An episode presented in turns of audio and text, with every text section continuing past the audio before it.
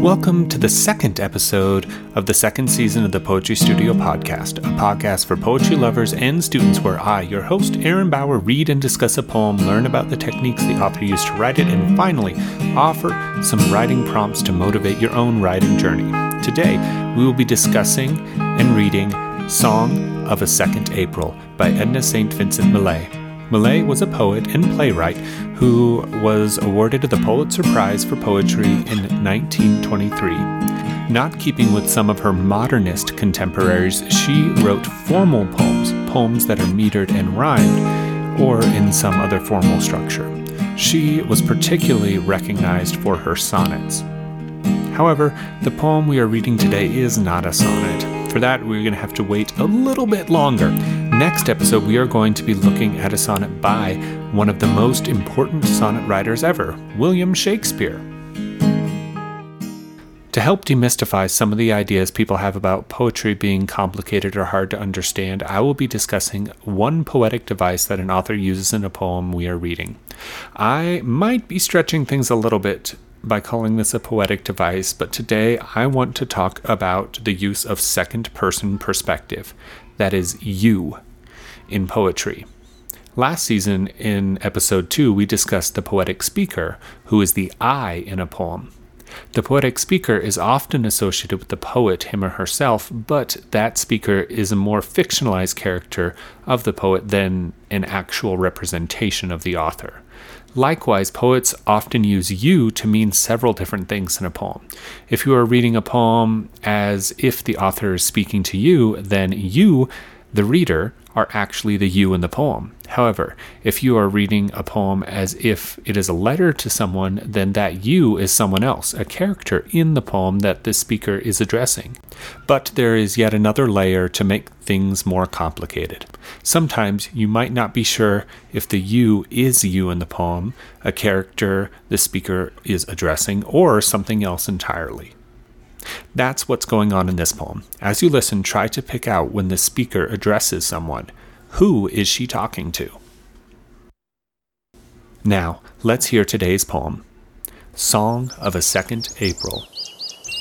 April this year, not otherwise than April of a year ago, is full of whispers, full of sighs, of dazzling mud and dingy snow. Hepaticas, that pleased you so, are here again, and butterflies.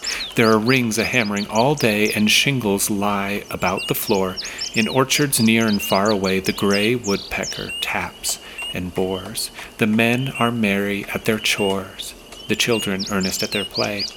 The larger streams run still and deep. Noisy and swift the smaller brooks run. Among the mullein stalks the sheep go up the hillside in the sun. Pensively, only you are gone, you that alone I cared to keep. Now, who is that you? The first time I read this poem, I thought for sure that it was a romantic interest, a husband or a boyfriend who wasn't with the speaker like he had been last April. But other than the sentiment that this boyfriend is missed, we don't have anything concrete in this poem to tell us that this is the you being addressed.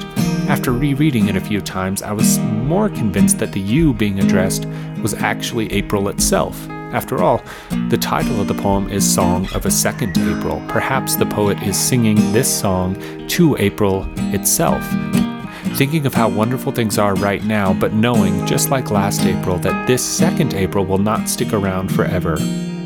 Another possible you I see for this poem is the reader. After all, the author wrote this poem knowing that it would be read, so why not assume we are the ones it is addressing? The poem closes with these lines. Pensively, only you are gone, you that alone I cared to keep. After we finish reading, we are no longer in the poem, so the speaker can't keep us there. As the readers, we get to share in the joy that this April is bringing to the speaker, but after the poem ends, so does our interaction with it. It is not a bad thing to have some aspects of a poem unclear. It can be frustrating when people are reading a poem and just want to get it, but having some things, like who the you is, left vague can allow a poem to open up to several interpretations. There isn't one right way to read a poem.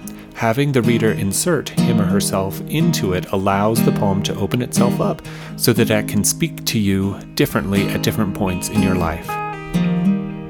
On the Poetry Studio podcast, it isn't enough to enjoy and discuss a poem. We need to be inspired by it to create our own work.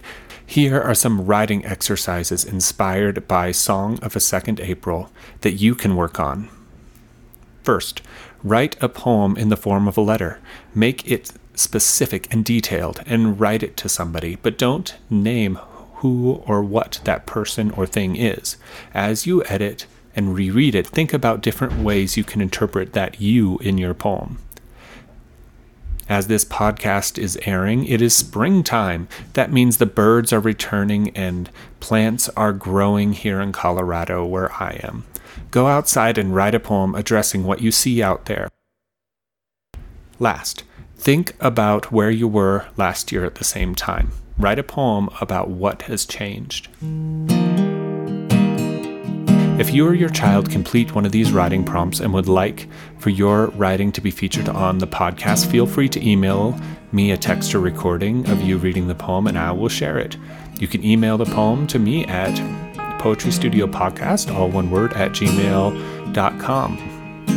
If you have any comments or questions, feel free to write to me at that same email address. Thank you for joining me for this episode of the Poetry Studio podcast. If you liked it, please give me a 5-star review on iTunes and share it with your friends. New episodes come out each Wednesday with special bonus episodes and materials available to members.